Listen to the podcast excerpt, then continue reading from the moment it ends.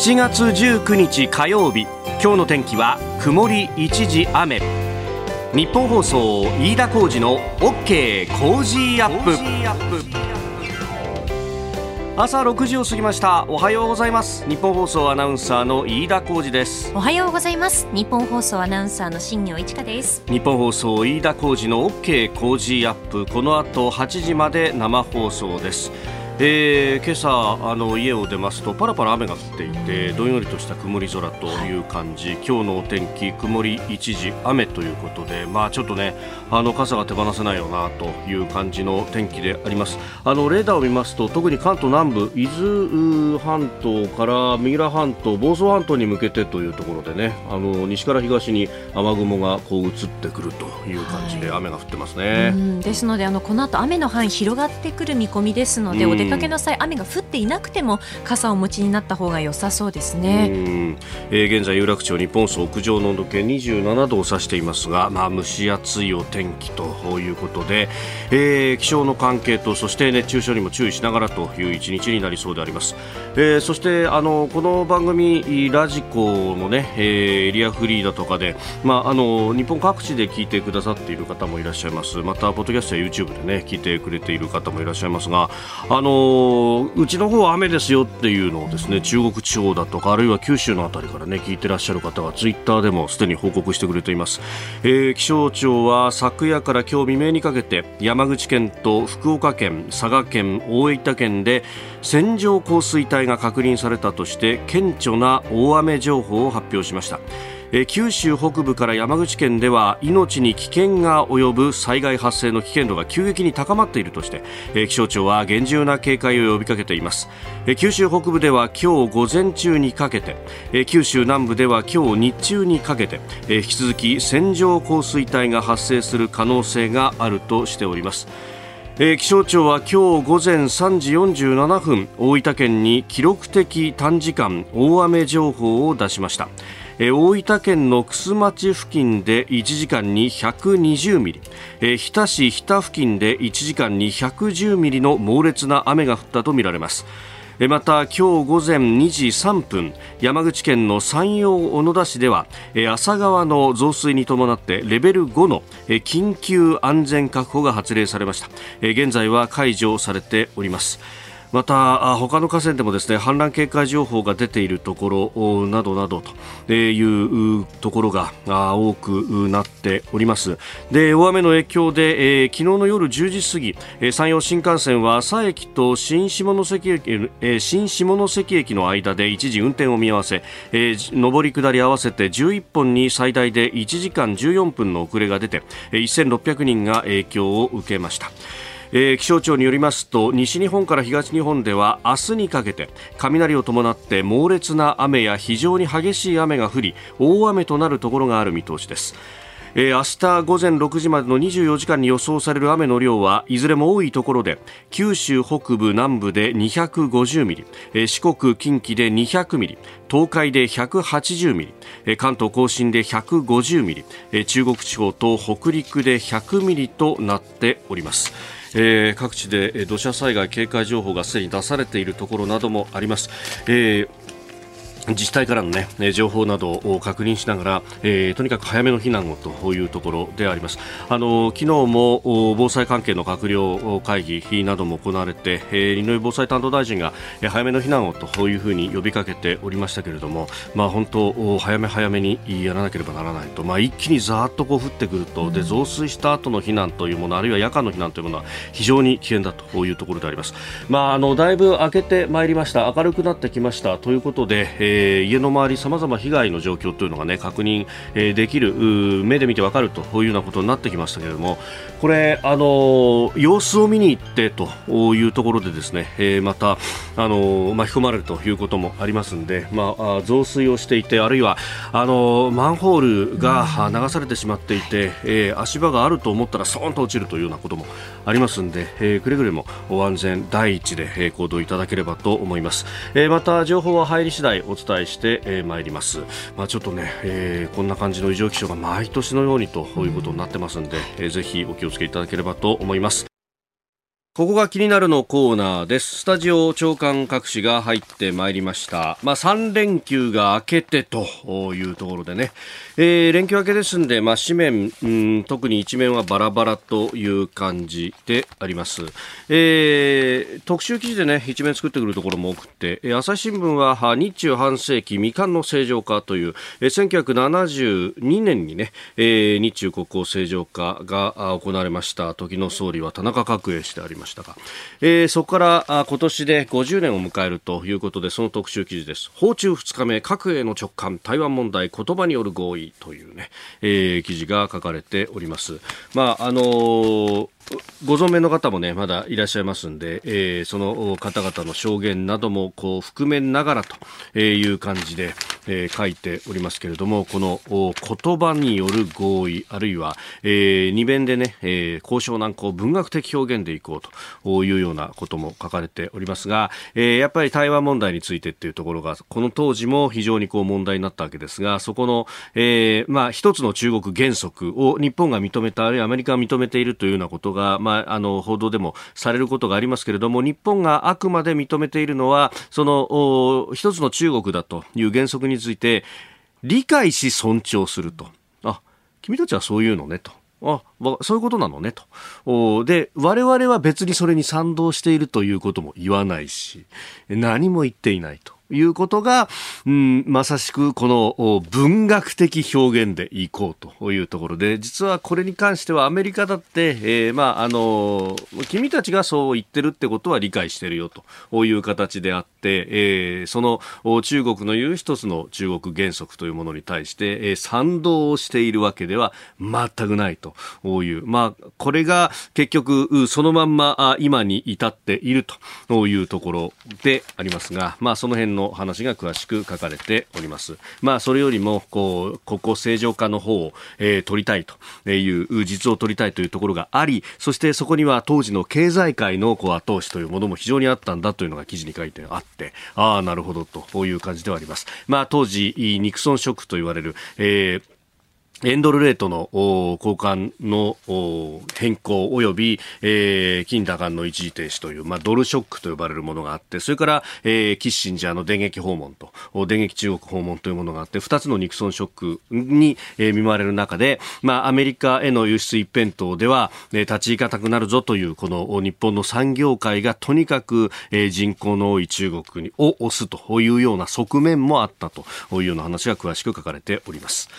えー、それから特集記事で言いますと、毎日新聞は地域移行モデル頓挫というですね、あの学校の部活に関すること、まあえー、学校の先生たちが授業だけでなくって、そして、まあ、生徒指導だけでなくって部活も、えー、見るというようなことで、まあ、負担がものすごく過重になってくるということもあるんで、まあ、あの部活動に対してですね、まあ、これを、まあ、地域全体で、えー、見ていくというようなことにできないかと。で、えー、特にこのまあ、オホーツク海沿岸の紋別市というところの例をね、えー、詳しく挙げてますけれども、まああのー、ここでですね、にじゅうさんねんどから休日の部活の指導を地域の人たちに任せていく地域移行モデルを探るというようなことをやろうとしたんだけれども、えー、議会が反対をしたというところで、まあ、拙速に進めようとしてるじゃないかというふうにこう反発があったと。この部活というものは学校のものなんだからというようなことがあったんですが、その学校がすでに悲鳴を上げているぞというようなところもですね、えー、あるわけで、まあ、その辺の現場の声というのがどこまで上がっているのかと、まあ、確かに書類もいっぱい出さなきゃなんないし、生徒指導も複雑になってきてるしと、えー、非常に学校の先生たちにですね、負担がいっていると。で、その上このコロナだというところで、ねえー、リモート授業との並行等々というのは、まあ、相当これ負担が来ているというような話も、えー、聞くわけで、まあ、その辺をね、どう、まあ、技術も使いながら、えー改革ができるのかっていうのは、ええー、あるんじゃないかというふうには思うんですけれどもね。えー、それからあ読売一面は国産クラウド安全強化秋にも、えー、官民で研究開発着手ということで、あの政府クラウドというですね、行政データをオンラインで共有して保管するものについて秋にも、えー、情報漏洩やウイルス感染対策の強化に向けた研究開発に着手をするということで、まあ、このところこの産業政策に関するですね、えー、秋からどんなものが動くのかというのは読売がかなり先行して書いているというところです。えー、それから昨日行われた日韓外相会談について、これは後ほど今日のコメンテーター有本香里さんとも取り上げますが、えー、これについて、えー、産経新聞は、えー、徴用工早期解決で一致、日韓外相パク氏現金化回避へ努力というふうに書いております。えー、というところで一面をざっとご紹介してまいりましたが、まあ、気になる記事で気になる記事というか、まあ、今、ね、お天気非常に気になるところなんですが、えー、滋賀のマー君さん、えー、滋賀草津市からいただきました。えー、ラジコエリアフリーで聞いてます。滋賀住んでますが、あ今朝方さんじぐらいから雨が降り出して、ごじ頃には豪雨になりました。今も雨が降り続いていますと、えー、いうことになっています。まあ、あの九州から中国地方がかなり影響を受けているということで、あのリツイートを、ね、出してくるくれているリスナーの方もいらっしゃいますが、えー、高速道路で九州のあたりでは止まっているところがあるだとか、あるいは、えー、新幹線も一部区間、えー、新山口と 新, 新下関の間で徐行運転を行うということで、じゅっぷんからじゅうごふんの遅れが見込まれるということを ジェイアール 西日本すでに書いております。で、まあ、日本はこうして、ね、ゲリラ豪雨でというところなんですが、一方で今、えー、ヨーロッパは熱波が来ているということで、あのー各地ね、国際面などでちょっと触れてますけれども、スペインのあたりでさんじゅっかしょ以上山火事が起こっているなんていうね、話が出ていて、山火事が高速鉄道のその線路ギリギリのところで起こって、でそこで列車が止まってしまったみたいなこともね、起こったりもしております。まあ、こういうところにも考えを及ぼさなきゃいけない時期になってきたのかという感じもありますが、え、えー、天気の情報、気象の情報ね、また入り次第お伝えしてまいります。ここが気になるでした。えー、この時間からコメンテーターの方々ご登場です。今朝のコメンテーターはジャーナリスト有本香里さんです。おはようございます。おはようございます。よろしくお願いいたします。さあ、まずこの時間取り上げるニュースは、東京都の新型コロナウイルスの新規陽性者が いちまんにせんろっぴゃくきゅうじゅうろくにん、えー、なのか連続いちまんにん超えというニュースであります。まあ、あの ピーシーアール 陽性者の数で、うんえ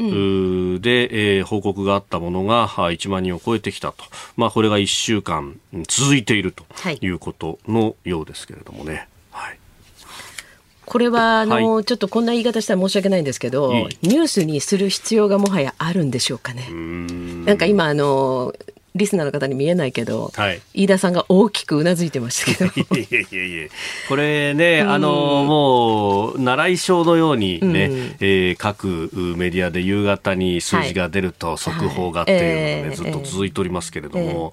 まあ、あの中身内訳を見ていきますと、うん、重症者数よんじゅうにめいということであります。はいうん、そうですね。だからほとんど重症化しないわけですよね。はい、それで、まあ、この先週末もですね、連休だったこともあって、イベントなんかも普通に行われていてね、はいまあ、ただ日本の場合は皆さん用心してマスクとかそういうのはしてらっしゃるけれども、はい、で感染するっていうのはまあそれは当然といえば当然なんですけれどもね、うん、あの普通の他の風邪のウイルスもインフルエンザも、はい、みんな無症状で感染はしてるかもしれないってわけでしょ。ところがこの新型コロナだけはその ピーシーアール をまあ無料で受けられたりしてね、えー、陽性だと言われると、はい大騒ぎっていうことになるわけですね。それからもう一つはあの病床の逼迫っていうことが言われていて、はい、確かにあのこう、えー、そのまとめられてるデータを見るとね、もう大変なことになってるように見えるんだけれども、これもね今現在その感染症のに類相当という縛りがあるから、はい、でしかもそれこれ、まあ、補助金というかですねお金が出る仕組みにもなってますよね。うん、だから結局その、まあ、あまり本来だったら必要があるのかどうかという人まで入院させちゃってるわけでしょう。それで病床がむしろパンパンになってると、うん、この仕組みをそろそろ考え直すべきじゃないかなと思いますよね。うん、だからあのもう世界各国みんな終わってるわけですから、はいまあ、日本もそれに合わせる、あるいはこの重症化率の低さを考えればね、えーもういい加減その二類相当っていうのをやめればいいんじゃないですかね。うーんうん、そうするとあらゆることが解決するんじゃないかな。うん、まああのね、基本的に今自宅療養だとか、うん、あるいは宿泊療養も選択できるようになっていると、はい、で、あの結局間に入る、ねうん、保健所などが逼迫するというのが、ねうね病床より前にという話があって、うん、でここがこう詰まっちゃうとどうしようもなくなるみたいなって、えー、これ大バカから言われたことですよね。そうなんですよ。で例えば去年なんかでもね、まあ、私も身近にその感染した人がいたりしたんですけど、はいまあ、こんなこと言っちゃ悪いんですけど保健所のその時の機能っていうのはもう果たされてなかったですよ。あつまりパンクしてたからうーん、うん、だからねそれ考えるとこの保健所縛りっていうのも、はい、もう意味がないと言われて久しいんですよね。うーんだから通常の感染症と同じ対応にもう戻していく必要があるんじゃないかなというふうに思いますけどうーん、ね、これ、うん、お医者さんなんかの中でもそれを提言している人がいるんですけど、はい、あたくさんいらっしゃいます ね, ね。それからその病床の件はね、うん、やはりそのまあ普通に医学的に考えて入院させる必要のない人をコロナだからということで入院させてねお金が出ると、うんはい、この仕組みこそがねやっぱり公金の無駄遣いだからやめた方がいいっていうふうにおっしゃっている医療関係者たくさんいますよ、うん、お聞きの配信プログラムは日本放送飯田浩司の OK コージーアップの再編集版です。ポッドキャスト YouTube でお聞きのあなた、通勤や移動中に最新ニュースを押さえておきたい方、放送内容を少しでも早く知りたい方、スマホやパソコンからラジコのタイムフリー機能でお聞きいただくと、放送中であれば追っかけ再生も可能ですし、放送後でも好きな時間に番組のコンテンツを自分で選んでお聞きいただけます。毎朝ろくじの生放送では、登場するコメンテーターの最近の活動はもちろん、たっぷりとニュース解説をお送りしています。レギュラーコメンテーターに加えて専門家と随時つないで掘り下げてお送りしています。日本放送のエリア内でお聞きの皆さん、ラジコラジコのタイムフリーでチェックしてください。ツイッターでは最新情報を発信中、ぜひフォローして番組にご参加ください。あなたと一緒にニュースを考える飯田浩司の OK コージーアップ、えー、コメンテーターの方々としちじをまたいでニュースを掘り下げてまいります。今朝のコメンテーターはジャーナリスト有本香里さんです。引き続きよろしくお願いします。よろしくお願いします。えー、まず株と為替の値動きをお伝えしておきましょう。じゅうはちにちのニューヨーク株式市場ダウ平均株価ですが、先週末と比べてにひゃくじゅうごドルろくじゅうごセント安いさんまんせんとびななじゅうにドルろくじゅういちセントで取引を終えました。ハイテク銘柄中心のナスダック総合指数は きゅうじゅうにてんさんなな ポイント下がって いちまんせんさんびゃくろくじゅってんぜろご でした。一方円相場ですがいちドルひゃくさんじゅうはちえんじゅっせん付近で取引されております。えー、朝方は主要企業の決算など好材料に反応した買いが先行したということで、ダウ平均一時さんびゃくごじゅうドル以上上昇したんですけれども、まあ、その後金融引き締め景気を冷やすんじゃないかという感想が強く次第に伸び悩んだということで、えー、最終的には下げに転じたという形になったようであります。えではこの時間取り上げるニュースはこちらです。安倍元総理大臣銃撃事件の容疑者、犯行を示唆する手紙を投函か。安倍元総理大臣が街頭演説中に銃撃され暗殺された事件で、えー、無職の山上徹也容疑者が島根県の男性に送ったとみられる襲撃を示唆する手紙について、事件前日に岡山市内で安倍元総理の演説会場付近から投函されたとみられることが分かりました。手紙には安倍の死がもたらす政治的意味、結果、もはやそれを考える余裕は私にはありませんなどと記されていたということです。えー、岡山で演説の予定であったということで、まあ、そこに行こうとしていたというのはね、はい、えー、すでに報じられていたところでありますけれども、えーはい、ただ、はい、あまあいろいろね理由があって会場に入ら、入らなかったというか入れなかったというか、なんか会場でその氏名住所を求められたということで断念したということですよね。はい、だからまあいわゆる箱物箱でのね、はいえー、その演説会っていうのはちょっとハードルが高いというふうに判断したんでしょうね。うーんまあこれね、うん、その犯人の人物像みたいなものが、うんうんまあ、このところ非常にいろいろな形で報道されております。そうですね、あの、まあ、こういうね捜査の経験のある方に聞くと、はい、おまあ、マスコミに今出てる情報というのは大体捜査関係者が都合のいい情報から出すので、うーん、それとその容疑者がですね、はい、えー、っと逮捕されたすぐからね、そのまあ、自分の動機に関わることをもうバンバン喋るというのはね、これはむしろちょっと怪しいんだよっていうことを言ってる方もいますよね。で、まあ、その中にね、その非常にまあセンセーショナルなのは、この人のその背景に家庭的ないろんな問題があって、はい、でその統一教会、旧統一教会ですかね、うん、まあ、こことの関係っていうのがあいろいろ取り沙汰されてるわけですけど、はい、今例えばテレビの情報番組なんかはほとんどその統一教会とは何ぞやっていう方向に行っちゃってるわけですよね。そうですね、はい、で確かにね、この統一教会っていうのはいろんな問題が挙げられていて、もちろんその裁判になっている、えー、でこうしたその、まあ、新興宗教っていうのにまあまあありがちなんだけれども、うん、特にまあここに関しては強引なその信者にからの金集めですね、えー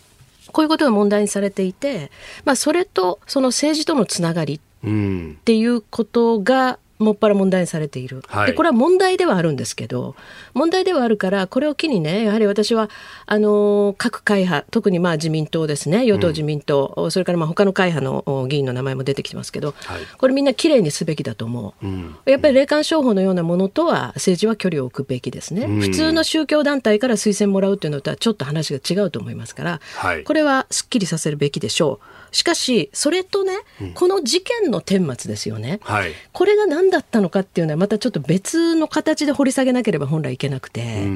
であの現場で何が起きてたかっていうのもちょっと情報がいまだに錯綜してますよね。ええええ、あの病院から発表されたその致命傷になったと言われるその、まあ、弾丸の入り方ですね、はい、これについても二通り情報があったりなんかして非常に分かりにくい、うん、でこのあたり、まあ、私も今ちょっと取材をしてますけれども、えーあのなんかね、納得いくようないかないようなところがあるんですよね、うん、だから本来この殺害事件ですね、まあ、テロというふうに言ってもいいし暗殺ではあるわけだけども、はい、この顛末っていうのをもうちょっとしっかり報道として各いろんな方面から掘り下げていくべきじゃないかなっていうふうに思います、うん、それから、まあ、安倍元総理に関しては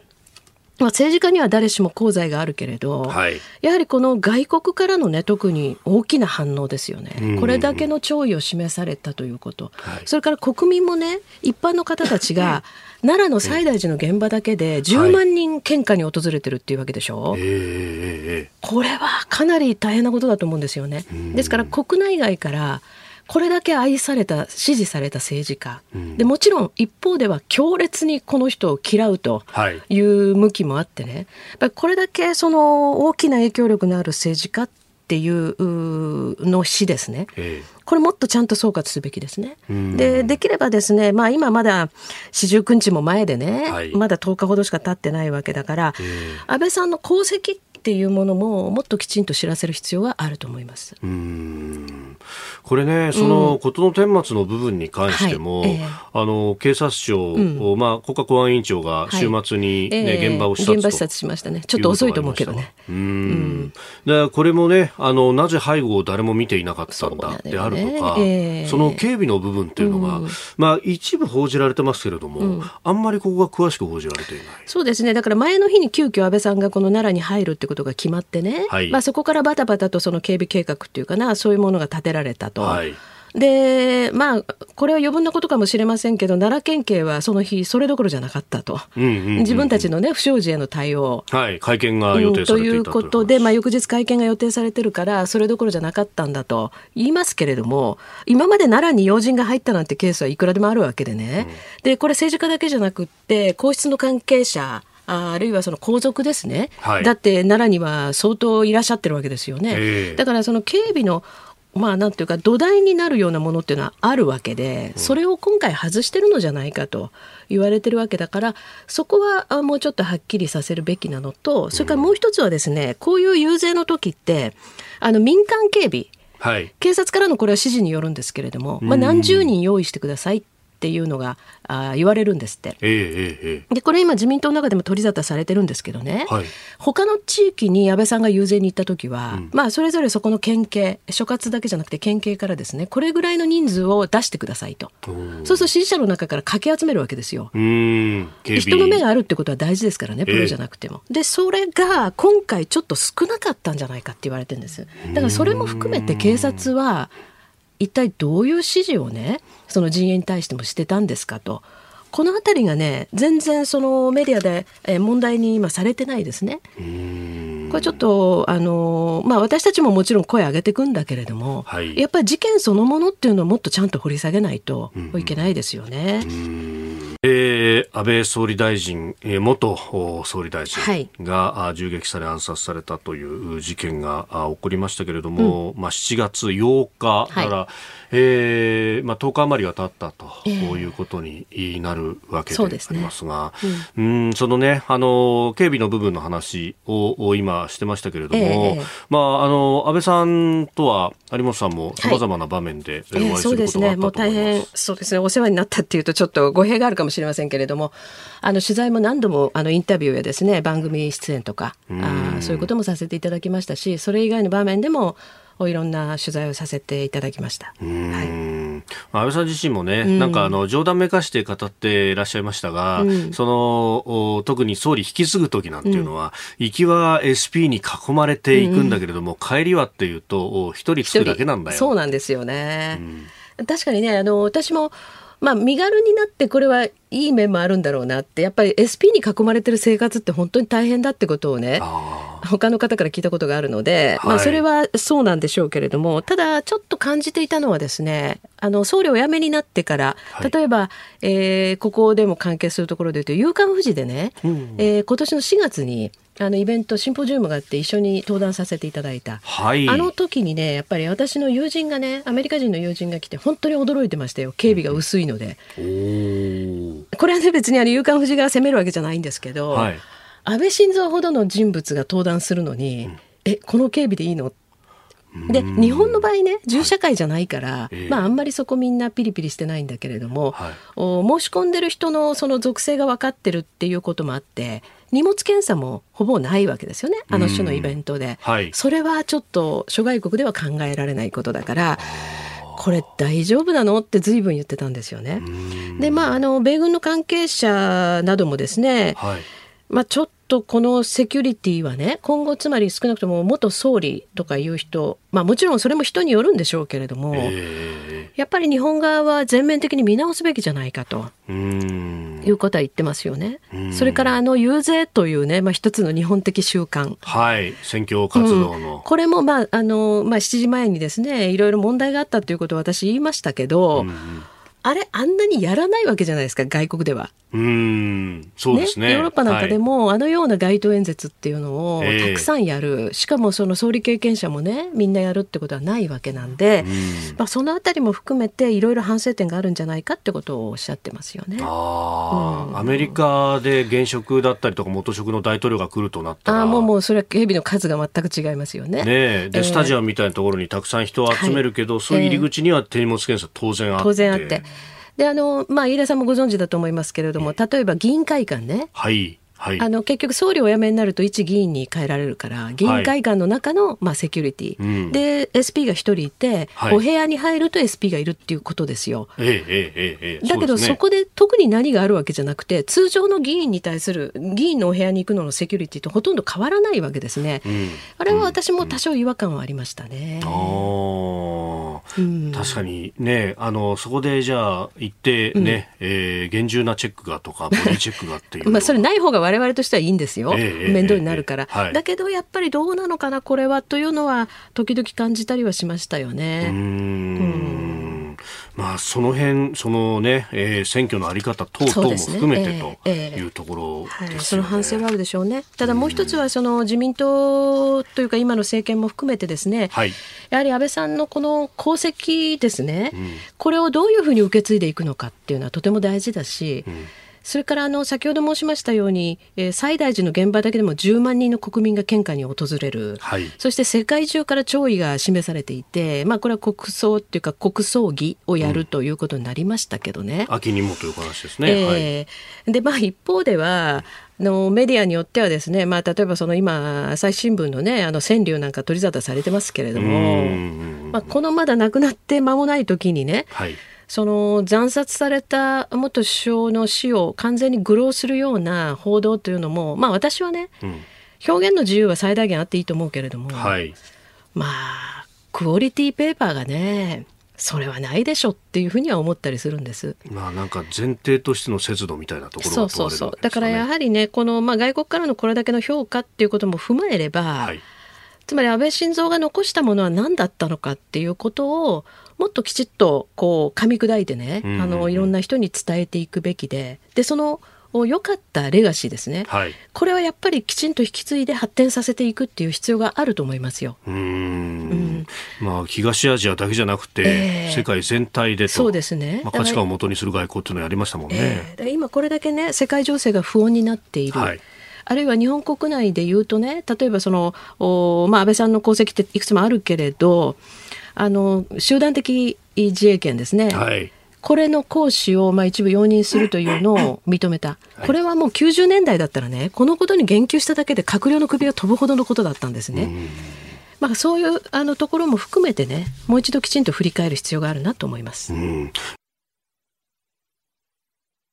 おはようニュースネットワーク。えでは取り上げるニュースはこちらです。ヨーロッパ中央銀行じゅういちねんぶり利上げか。イーシービー ヨーロッパ中央銀行は今月にじゅういちにちに理事会を開き、じゅういちねんぶりに利上げに踏み切る見通しです。ユーロ圏じゅうきゅうかこくのろくがつの消費者物価指数は前の年の同じ月から はちてんろくパーセント 上昇、 にパーセント と定める イーシービー の目標を大きく上回り、過去最高を更新しました。イーシービー は物価高対策として、物価高騰対策としてろくがつの理事会で主要政策金利をしちがつに れいてんにごパーセント 引き上げ、くがつにも追加利上げをする工程表を示しておりました。まあ、世界的にこの物価高ということが言われております。そうですね。えーえーまあ、この利上げ傾向確かに強まっているけれど、うん、日本は多分まだそういう状況じゃないですよね。まあ日本ね、うん、今総合の数字で にパーセント 台という、まあ、それもちょっとギリギリっていう感じですよね。うん、うん、だから利上げするっていう局面ではないと思いますけどね。うん、うんまあ、そのあたりですね、えええー、今日は足元の経済これからというところについて、えー、第一生命経済研究所副主任エコノミストの大柴千里さんに解説していただきます。電話がつながっています。大柴さん、おはようございます。はい、おはようございます。よろしくお願いします。はい、よろしくお願いします。えー、まずはです簡単にですが、大柴さんのプロフィールご紹介いたします。えー、にせんじゅうよねんに慶應義塾大学総合政策学部をご卒業、にせんじゅうろくねん、えー、一橋大学大学院、えー、経済学研究科修士課程を修了されています。えー、ご担当は日本経済の短期予測ということでありますが、まああのー、物価について、そしてまあ為替についてもね、いろいろ言われておりますが、えー、足元円相場いちドルひゃくさんじゅうはちえんじゅっせん付近での取引となっています。まあ、このあたりまずは大柴さん、どうご覧になってますか？まあ、そうですね、まあ、足元はやはり円安基調での進行が続いていますけれども、まあ、この大きな要因となっているのが、まあ、日本と世界各国との金融政策方針の違いになります。はい、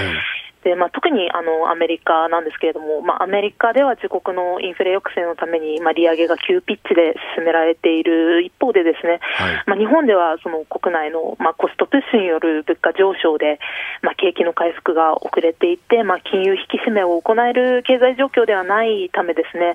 まあ、今後も、まあ、日米間での、まあ、金利差が拡大するという見方が強くてですね、まあ、そうした見方から、まあ、円が売られやすくなっていて円安になっているというようなまあ、状況です。まあ、ただまあその直近だけを見てみると、はい、その投機的な要因も大きくなっていると考えられます。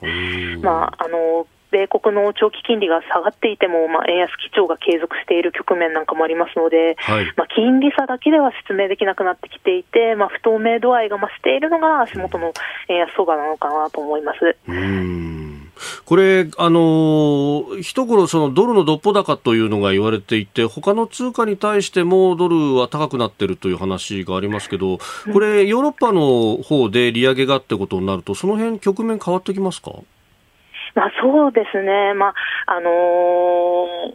まあ、今週はその欧州の イーシービー 理事会で、来週はアメリカの エフオーエムシー と、まあ、世界各国の金融政策の舵取り、まあ、非常にあの注目されてくるところにはなるんですけれども、まあ、欧州でも確かにあの高いインフレ進んでいて、まあ、冒頭のニュースにもあった通り、あのそのインフレに対応するために、まあ、イーシービー、あの今週の イーシービー 理事会後から利上げ開始を表明していまして、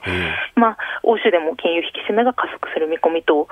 まあ、ただですね、その イーユー、まあ、様々な国が参加していますので、はい、まあ、経済状況も様々というところで、まあ、うんうん、あの特にその財政基盤が弱いような、まあ、南欧の、 あの国々を考慮してですね、はい、まあ、アメリカほど、まあ、急激な利上げはできないんじゃないかというあの観測があの高まっています。で、まあ、そうですね、まあ、た一方でですね、そのアメリカの方に関しましては、はい、うん、まあ、先週公表された、あのーまあ、アメリカの消費者物価指数が、まあ、前年比でプラス きゅうパーセント 超えと、まあ、さらに上振れたといったところもあって、はい、まあ、来週行われる エフオーエムシー では、まあ、さらに利上げ幅を拡大して、まあ、いちパーセント の利上げが実施されるのではないかという見方も一部浮上していますので、まあ、そのアメリカの、まあ、ドル高圧力というのは、まあ、今後もあの非常にあの高まっていくのかなという、高いのかなというふうにあの見ています。それの日本への影響というのはどういったことが考えられますか？あ、そうですね、まああのまあ、アメリカ、まあそのあのまあ、インフレ抑制があの市場命題となっていますので、はい、まあ、しばらくはその急速な金融引き締めが続きそうなんですけれども、まあ、もっともこういうあの急激な利上げっていうのは、まあ、需要を抑制して景気を冷やす効果っていうのがありますので、はい、まあ、アメリカ経済がまあ今後景気後退に陥るんじゃないかっていう懸念もあの強まってきています。で、まあ、すでにその住宅ローン金利が急上昇したことで、まあ、住宅部門では悪影響が出始めていたりとかですね、アメリカ国内 の, あの経済動向というのは非常にあの注目されてくるところなんですけれども、まあ、それでまあ日本経済への影響となるとですね、はい、あのアメリカ経済は当然あの世界経済あの全体にまあ大きな影響力を持っていますので、まあ、アメリカでの景気減速というのがまあ日本にも悪影響が及んでくるとあの考えられます。で、まあ、特にあの懸念されるのがまあ輸出面になるんですけれども、はい、まあ、日本はそのこれまでの経済回復あの輸出があの牽引してきたところもあるので、まあ、日本にとっては大きな痛手になるのかなと見られます。はい、でまたその輸入面についてもですね、はい、まあ、アメリカの、あの利上げが継続して、まあ、円安が一層進むようであれば、まあ、あの輸入コストの押し上げとなりやすいですので、はい、まあ、そういったところも懸念されます、ね、あの日本からの、あの海外への支払いが大きくなるところで、あのまあ、日本からあの海外 の, その所得流出の面というのもあの非常に懸念されてくるところと見ています。うん、で、まあね、そうするとまあ輸入してくるもの、まあ、特にエネルギーなどが、まあ、どんどん価格が上がっちゃうぞというようなことにもなると思いますが、うん、そんな中で岸田政権として、えー、打ち出すべき経済対策、どういったものが考えられますか？そうですね、まあ、その資源高の影響で、まあ、コストの増加、まあ、輸入コストの増加っていうのが深刻になっていて、まあ、企業にとってあのコスト増加が深刻な問題になっていますので、まあ、あのこれが今後ですね、あの商品価格に転嫁する動きが継続することで、まあ、身の回りの物価上昇っていうのはあのしばらく日本でも続きそうな見通しです。で、まあ、こちらへの対応っていうのは、まあ、引き続き、まあ、重要になってくると思うんですけれども、まあ、さらにあの、まあ、今足元で打ち出されされているような補助金といったですね、まあ、短期的な政策、はい、まあ、当然必要ではあるんですけれども、うん、そこに加えて、まあ、長期的な視点を持っての経済政策も重要になってくるかなと思います。うん、で、まあ、その今の物価上昇、ほとんどはその輸入品の価格上昇によってもたらされているものですので、はい、まあ、日本はそのエネルギーだったり原材料の多くを輸入に依存していますので、まあ、世界経済の影響で、まあ、価格が変動しやすくて、まあ、自国経済への影響も大きくなる、まあ、こうした分野の輸入依存度を下げるための、まあ、エネルギー政策の見直しだったり、はい、あとはまあ食料自給力の底上げといったですね、まあ、自国のその供給網の構造を見直すことっていうのもあの今後必要になってくると見ています。なるほど、大島さんどうもありがとうございました。はい、ありがとうございました、えー、第一生命経済研究所副主任エコノミスト大柴久志さんに伺いましたが、まあ、日本の経済全体の構造の話にも行きましたね。まあ円安はね、あのまだまだちょっと私はもうちょっと進むと思っていて、まあ、もうちょっとしょうがないかなという感じですよね、うん、であの飯田さんがちょうどお聞きになっていたように、まあ、日本の場合はその物価が、ね、上昇してるって言ったって、はい、全体としてはまだ大したことはなくて、うん、あの輸入で入ってきているもの、あるいはエネルギーですね、こういうものによって、うんえーまあ、コストプッシュのような形で価格が上がってる、はい、これを見直すためには、うんうんうん、あの今ちょうど、ね、あのお話に出てたようにやっぱり長期的なその日本の国内での供給もこれの見直しと、うん、それからやっぱりエネルギー政策ですよね、はい、そうすることによって、まあ、製造のね、えーまあ、外に追っていた部分も国内に戻せるわけですから、うんまあ、その点においてはその岸田総理がですね、はい、あのエネルギー政策をちょっと転換させるかのような今アナウンス始めてますね、はい、これはまあ割合いい方向ではあると思いますけど。なるほど、うん、続いて教えてニュースキーワードです。にねんはちかげつぶり日韓外相会談。林芳正外務大臣は昨日、韓国のパク・チン外相と日本での開催はにねんはちかげつぶりとなる日韓外相会談を行いました。両外相はいわゆる徴用工訴訟問題について議論し、早期解決を図ることで一致。パク・チン外相は現金化が行われる前に望ましい解決策が出るよう努力すると述べました。えー、その他、まあ、日韓の軍事情報包括保護協定 ジーソミア であるとか、うん、あるいはレーダー照射問題ともね、うんうん、ありますし、えーまあ、その辺どうするんだという話もあったようですが、まあ、あのこれいわゆる徴用工訴訟問題って今ね、あの、はい、おっしゃったと思うんですけれども、うん、これもともともう問題ないんですけどね、うん、勝手に韓国側が問題を作り出してるだけということなんですね。その、はい、なんていうか認識っていうのを私たちはこう忘れないようにしないといけないと思うんです。あの、あたかも問題があってね、大変な問題があって、はい、そして日韓の外相が話し合いをして、えー、これからなんとか解決策をっていう風なニュースばっかりが流れるとね、その前段のとこみんな忘れちゃって、うんうん、問題があるんだという前提に立ちそうになるんですけど、問題はそもそもないですからっていうことなんですよね、はい、でむしろ問題に日本と韓国の間にある問題とすれば、はい、今おっしゃったようなこの ジーソミア ですね、日韓軍事情報包括保護協定、えーまあ、これの問題とか、あるいはそのレーダー照射をしてきた敵対行為ですね、うんまあ、こういう国と今その情勢、えー、非常に不穏な中でね、はい、あの組んで安全保障を考えられるのかどうかっていうことなんですよね、うんまあ、そちらの方がむしろ大変な問題だと。で、あのさっき冒頭ね、あの、まあ、安倍元総理が暗殺された事件に絡んで、はい、あの飯田さんが、まあ、安倍さんとは随分関係ありましたよねと私にお尋ねになったんですけど、うん、ちょうどねこの ジーソミア 問題だった時に、はいえー、と安倍さんがですね、うん、あの確か歴代最長政権というそのまあ記念の日っていうとおかしいですけどね、そういうのを迎えてね、はい、でそこで、えー、と夜お目にかかったことあるんですよね。その時にねあの、まあ、私たち会合の後こう外に出たらバーッとやっぱメディアに囲まれて、はい、ジーソミア のこと総理はなんておっしゃってましたかって、いやそんな話全然してないんですけど、うんうんうんうん、そんなそのなんていうかな今の直近の話なんか全くしてなかったんだけどね、はい、でああそういうこともあったな安倍政権の時にって今ちょうど思い出してたんです。だけどこれもね結局そのまま宙に浮いちゃってるじゃないですか、うんうんう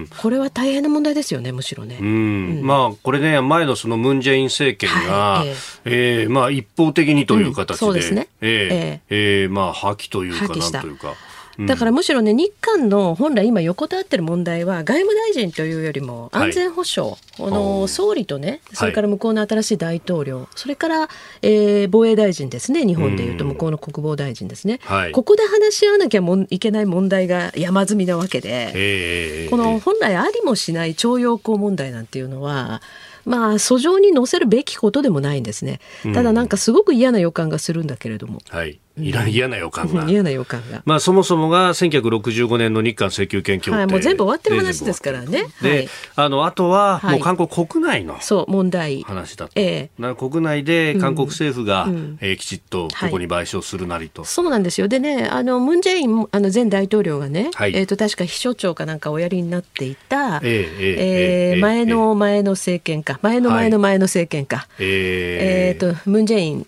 氏の前の前の前というと、はいあのえー、亡くなった方ですよね、うんうん、ちょっと今名前が急に出てこない、そのねにせんよん、ごねんの時にもうすでにですね、この慰安婦問題はともかく、うん、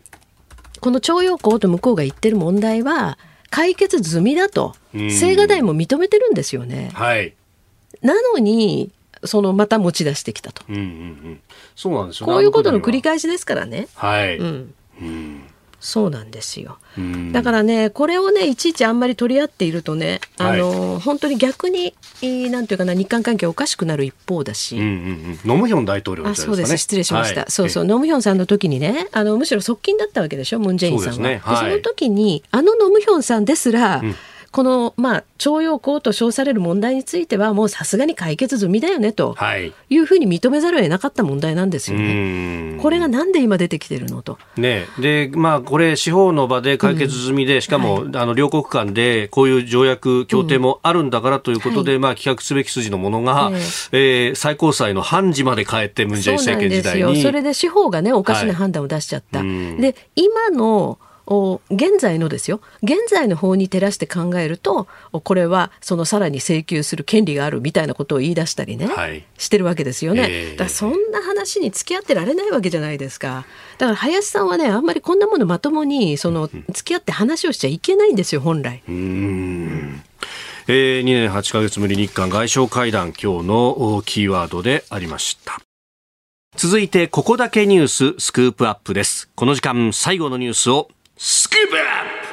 元アメリカ国防長官台湾を訪問。台湾の外交部はじゅうはちにち、アメリカトランプ政権下のにせんじゅうきゅうねんからにじゅうねんに国防長官を務めたマーク・エスパー氏が率いる訪問団が台湾入りしたと発表しました。訪問団はにじゅういちにちまで滞在する予定で、今日じゅうくにちに蔡英文総統との会談を予定しています。アメリカのシンクタンクアトランティックカウンシルの代表団、はいまあ、そのエスパー氏は団長として台湾訪問ということですが、はいまあ、大物が来るという形です。そうですね、あのここのところ、はい、台湾には、まあ、いろんな、ねえー、理由で、えー、と元職、はい、あるいはまあ現職も含めて大物がどんどん入ってますよね、えー、アメリカからは、はい、で日本はね、まあ、こうしたその元職の人の活用っていうんですかね、うん、これあんまり上手じゃないと思うんですよ。であの、まあ、安倍元総理があ、まあ、生前はですね、はいえー、とマレーシアにあの特使として、ね、いらっしゃったりしてましたけれども、ねまあ、これからコロナが明けてね、はいうん、おそらく、まあ、もちろんその岸田総理と安